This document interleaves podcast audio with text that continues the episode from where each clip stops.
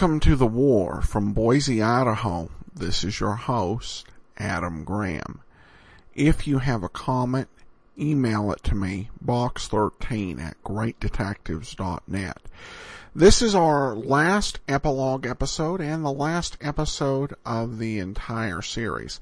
And I'll have some closing remarks at the end of the program. The post-war years didn't bring an end to rationing immediately. It certainly didn't bring an end to sacrifice and for compassion. Throughout the uh, United States, people began to send care packages to go to those in Europe who were suffering, and indeed the United States sent food aid, even to Germany and to Japan. It was a different approach than many might have expected, particularly in the heat of war. But the war had left many people and many nations quite crushed. Today's episode, uh, program takes a look at the impact of the war and on the aid sent after the war on one man.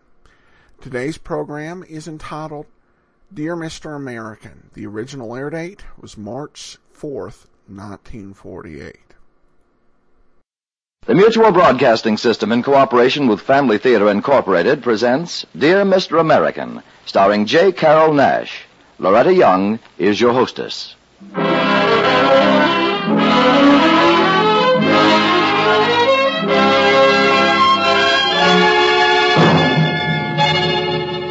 More things are wrought by prayer than this world dreams of.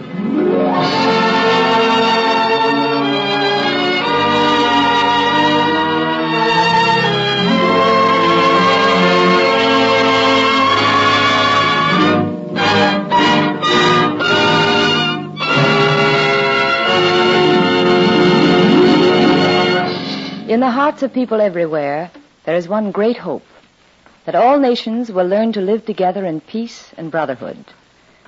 We like to think that each war is the last war. We are hopeful that international conferences may prevent future wars.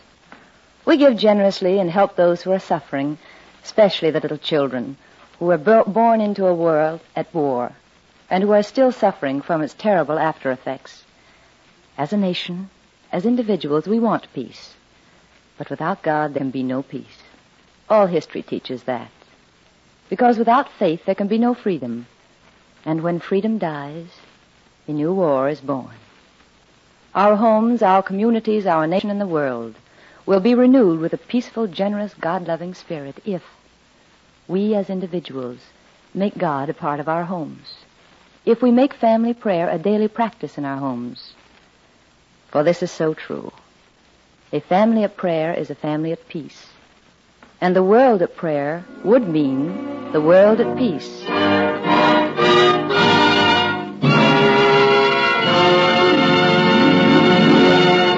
Loretta Young will speak again following tonight's Family Theater performance of Dear Mr. American, starring J. Carrol Naish.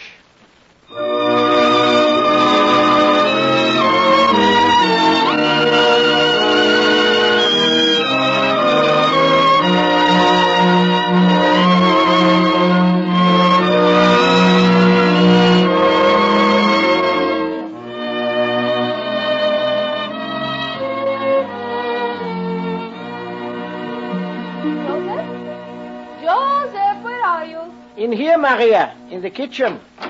Ah, so you are at the table, Joseph, all ready to begin. You have your hands clean? Maria, are, are not a good baker's hands always clean? All right, then. Here is the pen and ink and the paper. I borrowed them from the schoolmaster, just as you asked.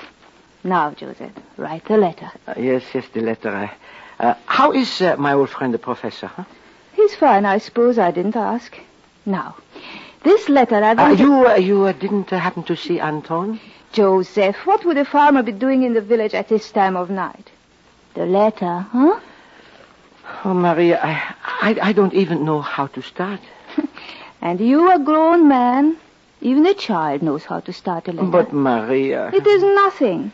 You put down the date, then you put down the address, then you say, Dear, whoever you are writing to. But, Maria, that is just the trouble. Who am I writing to, huh? Why, to an American, of course. Yes, yes, but which American? I've seen the country on the map, Marie. It is big. There are maybe millions of Americans, all different names. To which one do I write? Why, you write to, to, well, well, you see, you don't know either. no, no, but there's still maybe a way, Joseph. You can write it just to dear Mr. American. Just dear mister? Yes, yes. And then when I take the pen and ink back to the professor, I will give him the letter too. He will see that it goes to the right person. Well, you, you think he can do that, huh? Why, is he not the wisest man in the village? Well, all right. I, I will do it. Good. Here, fill the pen. Now, write it neatly. As best I can, Maria. You must remember, I, I am not so much of a penman. Dear Mr. American, please, you will excuse the mistakes I make in this letter. I am not a man of much schooling. My name it is Joseph. If I lived in Spain, I would be Jose. A Pole, I would be Joseph. Italian, maybe I would be called Giuseppe. And I could be any one of these nations. Or I could be French, or a Greek, or a German, or any one of a hundred others. Which one I am does not matter. The important thing is the reason why I am writing this letter. It is to thank you for something you did for me without even knowing. Something you gave back to me that I thought I had lost. To tell you what the thing is, I must go back a little to a day, ah, long ago, when I was a happy man. My trade is that of a baker, and since early morning that day, I had worked in the sweet fragrance of baking bread. You know the perfume of bread when it is hot from the oven? well, on this day I am telling you of, it was a Saturday, and my son Paul had come to the shop to help me. A fine boy, taller than me even at 18. And on that day... Oh, there, Papa. I've got these loaves all ready for the oven. Well, now, well, let me see how they look. Uh-huh. So, All right, Papa? well, perfect, my son, perfect. You know something?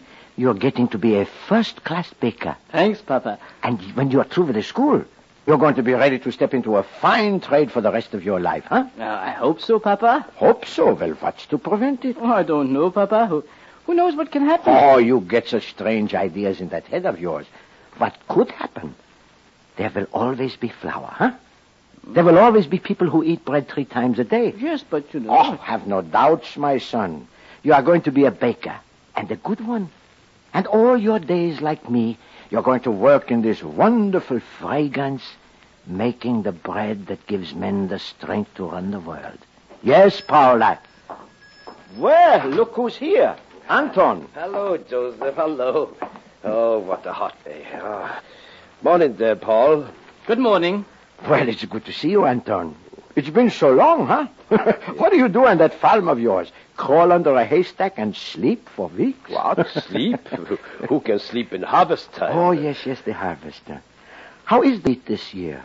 Good, huh? Fine, fine. Good Uh-huh. wheat. Uh, that's why I've come to see you, Joseph. Oh?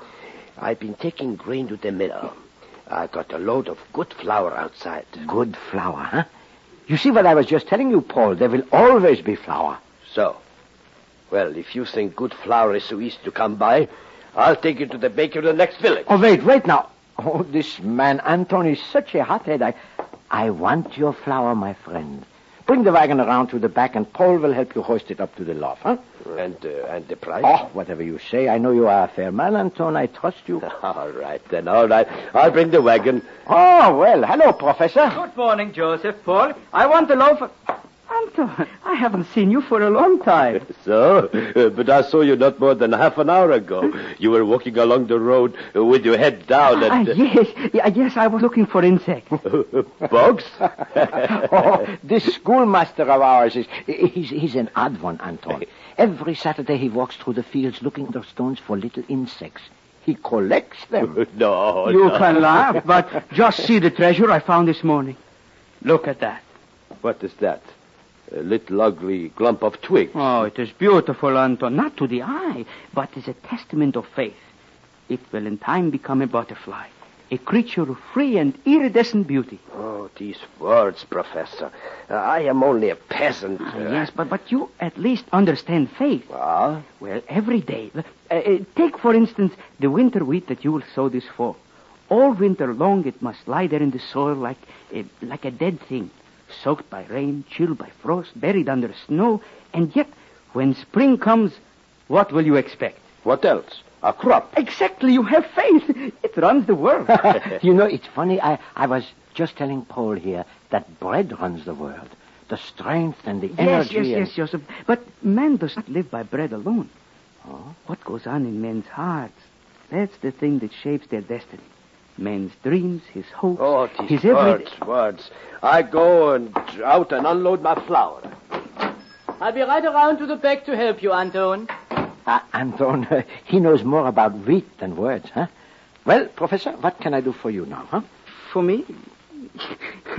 I must have come in here for something, but I, I still have forgotten. Ah, yeah. How could I forget with that wonderful smell? A loaf of bread for dinner. well, here you are, Professor. Right out of the oven. Fine, fine. Well, good day. I will see you in school Monday, Paul. Papa, the professor didn't pay for the bread. Oh, I know he is so absent-minded, but he'll pay the next time. Well, suppose he forgets. Oh, he won't. I trust my friends.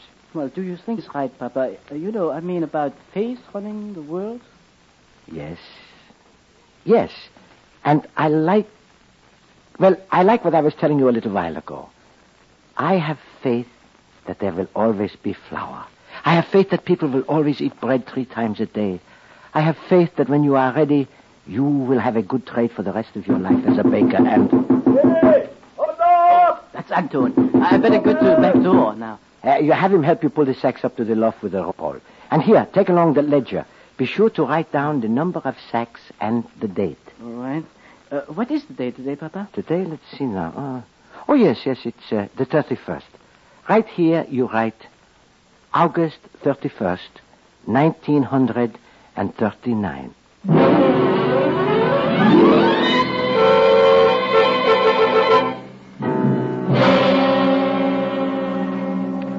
August 31st, 1939. Sometimes I wonder what happened to Professor's butterfly, huh? When it came out, like he said, like a little flower with wings into the fields. The fields filled with the thunder of guns and the groans of men and. I'm sorry. I will scratch that out. You see, that is not why I am writing you, dear Mr. American. Not about the war, but to tell you what I lost and how you gave it back to me. This thing that I lost, it did not go all at once, but a little at a time, over weeks and months and years. Though the first of it went a few days after that far off happy Saturday. Oh, Professor. Well, good morning. Joseph, I, I have some business with you. Business? Hmm. A money matter? I forgot. Yeah. Uh, here's the money for the bread I took the other day. Here. well, is that why you were looking so worried? No. No, this is another matter I've come to see you about. I, I have some papers here. Well, well, what is this? Uh, huh. Invent... Inventory? You see, Joseph, as our village has no mayor, the authorities have picked me to enforce the rationing. Oh, yes, yes, yes, rationing. Uh, what is that? The control of food. Oh. It is necessary that there be an equal sharing of what we have to eat now that we are at war. Oh. And they put you in charge. Mm-hmm. Well, that's a great honor. I'm afraid it's not going to make friends for me, Joseph. You see, now, these papers... Oh, no, no, no. It, it's no trouble, Professor. I will fill them out at once. I must write down all the flour I have in the shop, huh? Yes, Joseph, and quickly. The trucks are coming Well, of tomorrow. course, the trucks are. You mean they came to take my flour? Yes, Joseph. All of it? That's what the orders say, Joseph. There is some mistake. Of course, I will try to straighten it out as soon as possible. But in the meantime, if the trucks come... I understand. If I didn't give all my flour, then there will be trouble for you, huh? Yes. There will be no trouble. I will give them all I have. Thank you, Joseph. you know something. You, you know what I was telling Paul just a couple of days ago? What? Well, I, I, I told him that there will always be flour.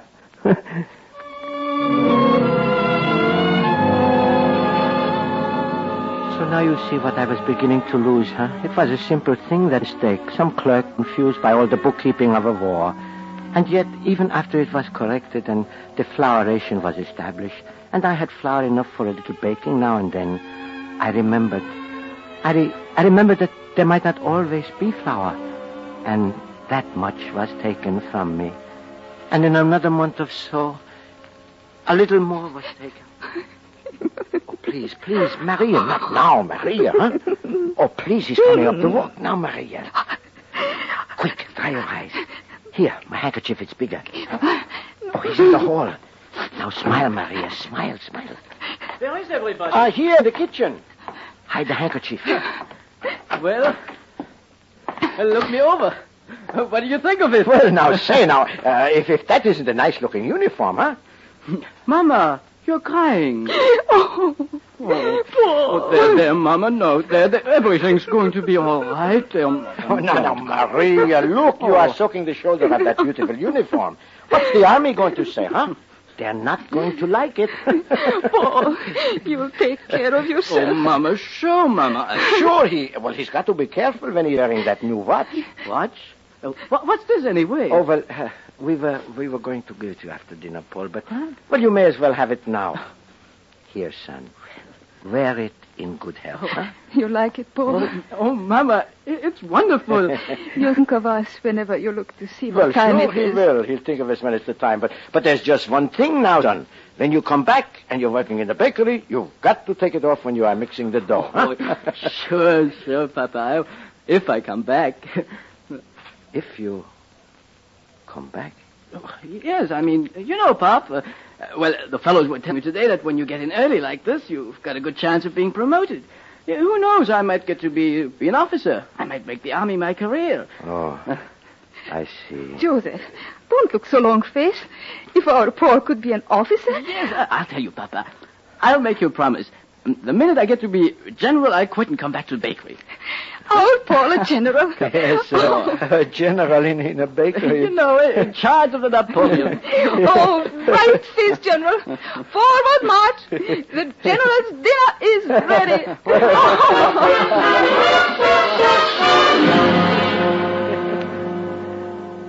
Laughter. The kind you force through a throat that is tight with tears. And as I laughed, I, I knew that another of the things I lived by was crumbling. It went slowly, this one, not all at once. For a long time, I even had hope. And then, in the last months of the war,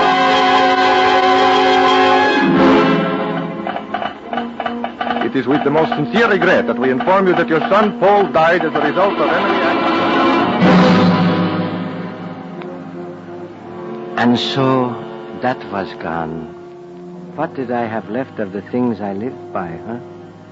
Well, I had my faith in my friends, in Anton and the professor. I still had faith in that idea that people would always eat bread three times a day. well, it's it's funny, huh? How a man can keep an idea like that in his head in spite of all he can see around him. I have not written down here, dear Mr. American, how things were with us in the matter of food during the war. It is a bitter memory, and there is no reason why I should bring it back. I, I suppose things were the same in your country, and you also knew that it was nothing to always be hungry and cold. But through the worst of it, even through the time when there was not for weeks that beautiful smell of baking in my shop. We had always the hope that when the war was over, things would be better. But they were not better. They were worse. There was a bitter winter, a scorching summer. The worst drought in a hundred years. The grain burned in the fields. The fruit dropped unripened. The vegetables died in soil that was baked like a brick. One day in the fall, I happened to pass by the schoolhouse. It was recess, so I went in. Well, now, Joseph. Oh, this is a pleasant surprise. Sit down, sit down. Well, thank you. I am a little tired. Who isn't these days? And how are things at the bakery? You should know how can a man bake without flour? I know, I know. And they still got me burdened with the rationing, even when there isn't anything to ration anymore. It is hard, huh? Hmm. All those papers with all the other things you have to do. The schoolwork, you mean? oh, the school isn't much work, Joseph. There are so few pupils, so many sick, so many too weak to come. Uh-huh. It is hard on the children. You know, Joseph, sometimes I think it's easier for them than it is for us. Easier? They suffer, but they are so young. They have no memory of the other times when things were as they should be. you and I, we can try to forget our hunger and our weakness, but we cannot forget the days when there was food and the child's life glinted with sunshine, rippled with laughter, like like a running brook. Do you remember, Joseph, how a schoolyard should be at recess time? Yes. As full of noise as a pillow is of feathers, huh? Listen to my schoolyard now. So, They are just sitting out there like little shrunken flowers, trying to steal a little energy from the sun. they think that's the way children were born to be. They do not know. if they could only have bread. Well, let's talk of more pleasant things, huh, Yes, Joseph? uh-huh. I saw Anton yesterday. He was Oh. in arranging about the grain allotment for his cattle. Cattle? Well, he has a couple of cows, you know. He's allowed to have a little grain. He, but- he gives grain to cows. When children want bread. Well, as ration administrator, I am permitted to allow Grain him a little. cows. No, not when children are crying for bread. Joseph, wait a minute. Wait!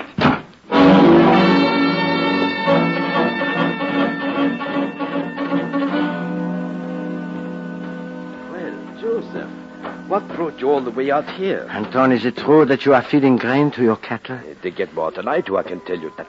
Look at my belt. Anton, I want that no. grain. I want that grain. I want it for bread for the children. Are you trying to make a joke?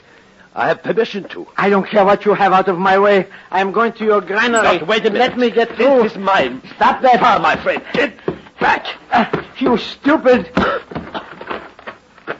Right, all right. All right, if you want to use fists. Oh, stupid, eh? Stupid. Get off my farm.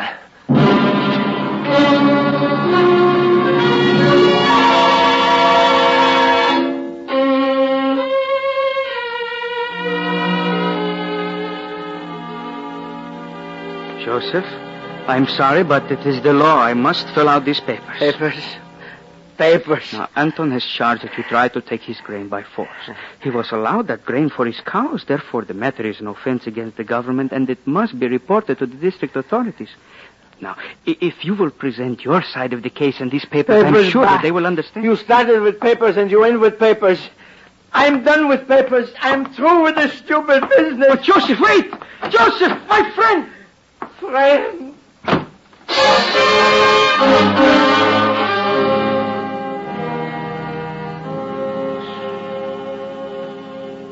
So now you have seen what I lost, huh? One by one, everything I lived by. And last of all, my friends. What is a man when he has lost all that, huh? An empty bag. Where can he go? What can he do? What has he left? But maybe a little memory of a time and place where he once knew happiness. I went through the dark streets of our village to the shop. I unlocked the door that had been unlocked so long. The shop was not full of that beautiful fragrance anymore. It was just an empty place, cold and moldy and cheerless as my heart. I sat down.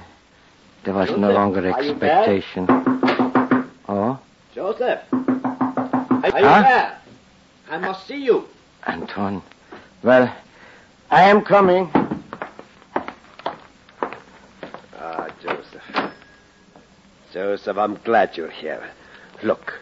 Look what I've got. So a little sack of flour you got that for your cows too, huh? No, no, Joseph. This came from America with other food for the people of the Well, why do you bring it to me? Because you are a good baker, Joseph, and this must be made into bread. And you expect me to do this for you after what happened today? Joseph, you did not give me a chance to tell you.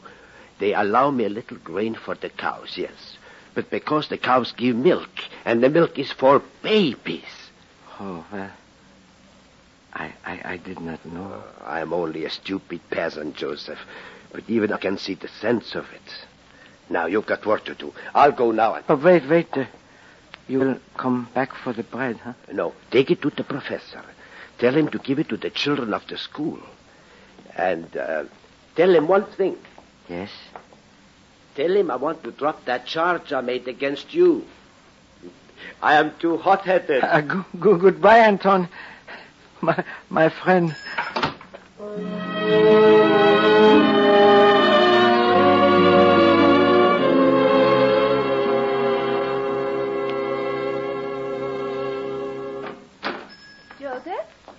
Ah, oh, uh, oh, Maria. Uh, Anton came to the house. He told me about the flour. Oh, it's wonderful. Wonderful. Uh, you smell it, Maria, huh? The baking. It's a change, huh? Such a little thing makes such a difference. Yes. Such a little thing as a sack of flour. Here, I, I've been thinking, Maria. This American who sent this, why do you suppose he did it, huh? No profit, no thanks. What is his reason, huh? Well, I suppose he was thinking maybe of the children.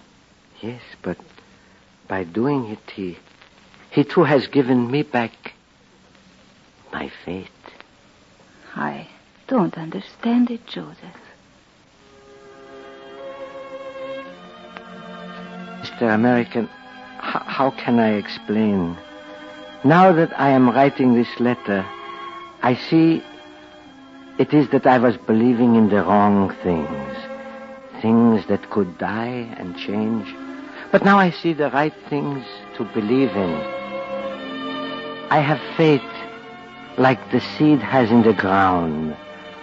I have faith in the future and the goodness of God and the world and in you, my friend.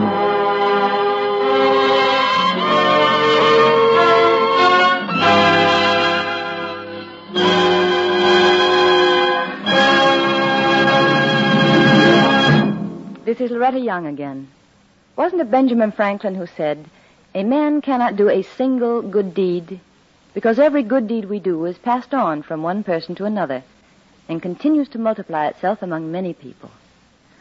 I'm sure that all of us can look back in our lives and remember someone who helped us in difficulties and it meant a renewal of our faith, our hope, and a promise that when we'd have the opportunity, we'd be generous and unselfish in helping others.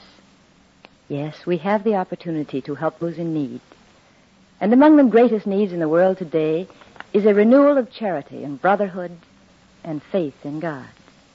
A renewal of the practice of family prayer. You know, with God, all things are possible. With God's help, our lives, our homes, our families, and the world can be kept in peace and happiness. But we must ask for that help. We must pray sincerely and humbly not only by ourselves, but as a family. A prayerful home is a happy home, and a prayerful world is a peaceful world. Because nations that pray together for peace will live together in peace, just as the family that prays together stays together. Well, good night, and God bless you. Our thanks to J. Carrol Naish for his performance this evening, to Don Johnson for writing tonight's play, and to Max Terr for his music. This production of Family Theater Incorporated was directed by David Young. Next week, our Family Theater stars will be John Sutton and Patricia Morison in The Man Who Died Twice. Your host will be Roddy McDowall. This series of the Family Theater broadcast is made possible by the thousands of you who felt the need for this kind of program and by the Mutual Broadcasting System which has responded to this need. Be with us next week at the same time when our Family Theater stars will be John Sutton and Patricia Morison with Roddy McDowall as host. Tony Lafrano speaking. This is the Mutual Broadcasting System.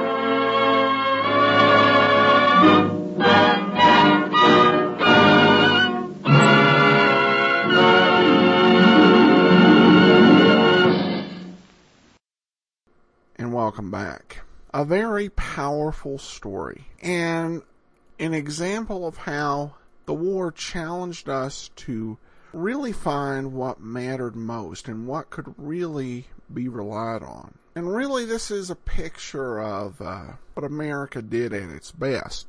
Certainly, there are things about the war we can debate about, and many policies that were controversial including the internment of Japanese uh, American and the uh, use of the atom bomb in Japan. And of course, over time, it would turn out that much of the talk of common values and common interest between the Soviet Union and the free people of the world, beyond the immediate goal of defeating Hitler, was either wartime propaganda or naivete. And for many nations, people who wanted freedom went from fighting the Nazis to fighting the communists. But those aren't my primary thoughts on the war. I think of the type of people who, having defeated the enemy, choose to offer a helping hand rather than stamping them into the dust. We're going to conclude the show shortly. I do want to let you know that the opening theme was provided by Ken Curlin, kencurlin.com. And you can send your comments to me, box13 at greatdetectives.net, where you can uh, enjoy uh, our show every day, um, Monday through uh, Saturday at Great Detectives of Old Time Radio. This show's website, thewar.greatdetectives.net, will remain online indefinitely. And at the top of that page will be a link to a download of the full series as a zip file with all episodes from the pre-war era uh, through these epilogue series so you don't have to struggle with iTunes or another recorder. Also, we've only covered a fraction of wartime recorder, recordings available from many shows, and so I've also included links where you can go download all the additional available episodes of programs like Words at War, Cavalcade of America, and Command Performance. Our interest in World War II and that era has never died. This the heroes of this war loom like giants over us. And as we've seen, these heroes took many forms. A British statesman who stood alone in his nation against the dangers of Hitler's fascism. And then the British people, who again stood alone when the darkness of Nazi slavery crept over all Europe. A little man in Mississippi who fought the odds to get in the military and ended up receiving the Congressional Medal of Honor. A pilot who crossed the oceans multiple times to get a chance to fight in this war. The brave crew of the USS Boise the merchant marine, the ambulance driver, the chaplain, the Red Cross volunteer, the ground observers who stayed up late watching the sky, the student nurses' aides, homemakers saving kitchen fats, and Boy Scouts going door to door selling war bonds. If you fit into any of these categories, or any others that I couldn't list, and you participated, I salute you and I think I can speak for those of us who weren't alive in this time and say, you are amazing. This era was a time when patriotism was not only cool, it was almost universally acclaimed. It was a time when America was unified behind a common cause, a cause we still can agree was just. It was a war that saw the eradication of a great evil of Hitler's genocidal fantasies and Japan's uh, imperialism and planted the seeds of the eradication of the great domestic evil of segregation and Jim Crow laws.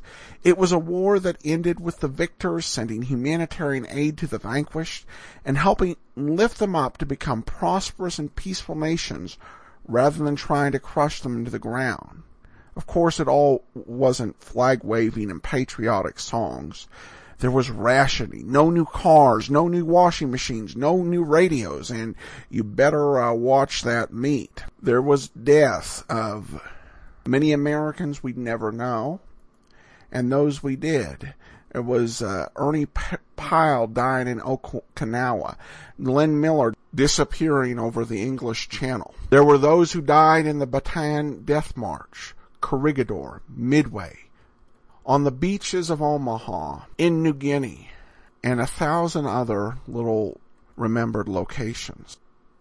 Yet the greatest generation had a cause worth sacrificing for and worth fighting for. And perhaps this sense of meaning and purpose is what we admire most about the World War II generation, because this is often lacking in uh, many of our more trivial focuses of today. The reason that I did this war, did the war this year was because of the 70th anniversary of D-Day. I wanted to salute our World War II generation before the tides of time swept them away. It's been an honor to bring this series to you. This era has come alive and I found myself challenged and inspired by the brave men and women of this time and I hope you have as well. Thank you so much for listening. This has been The War. From Boise, Idaho, this is your host, Adam Graham, signing off.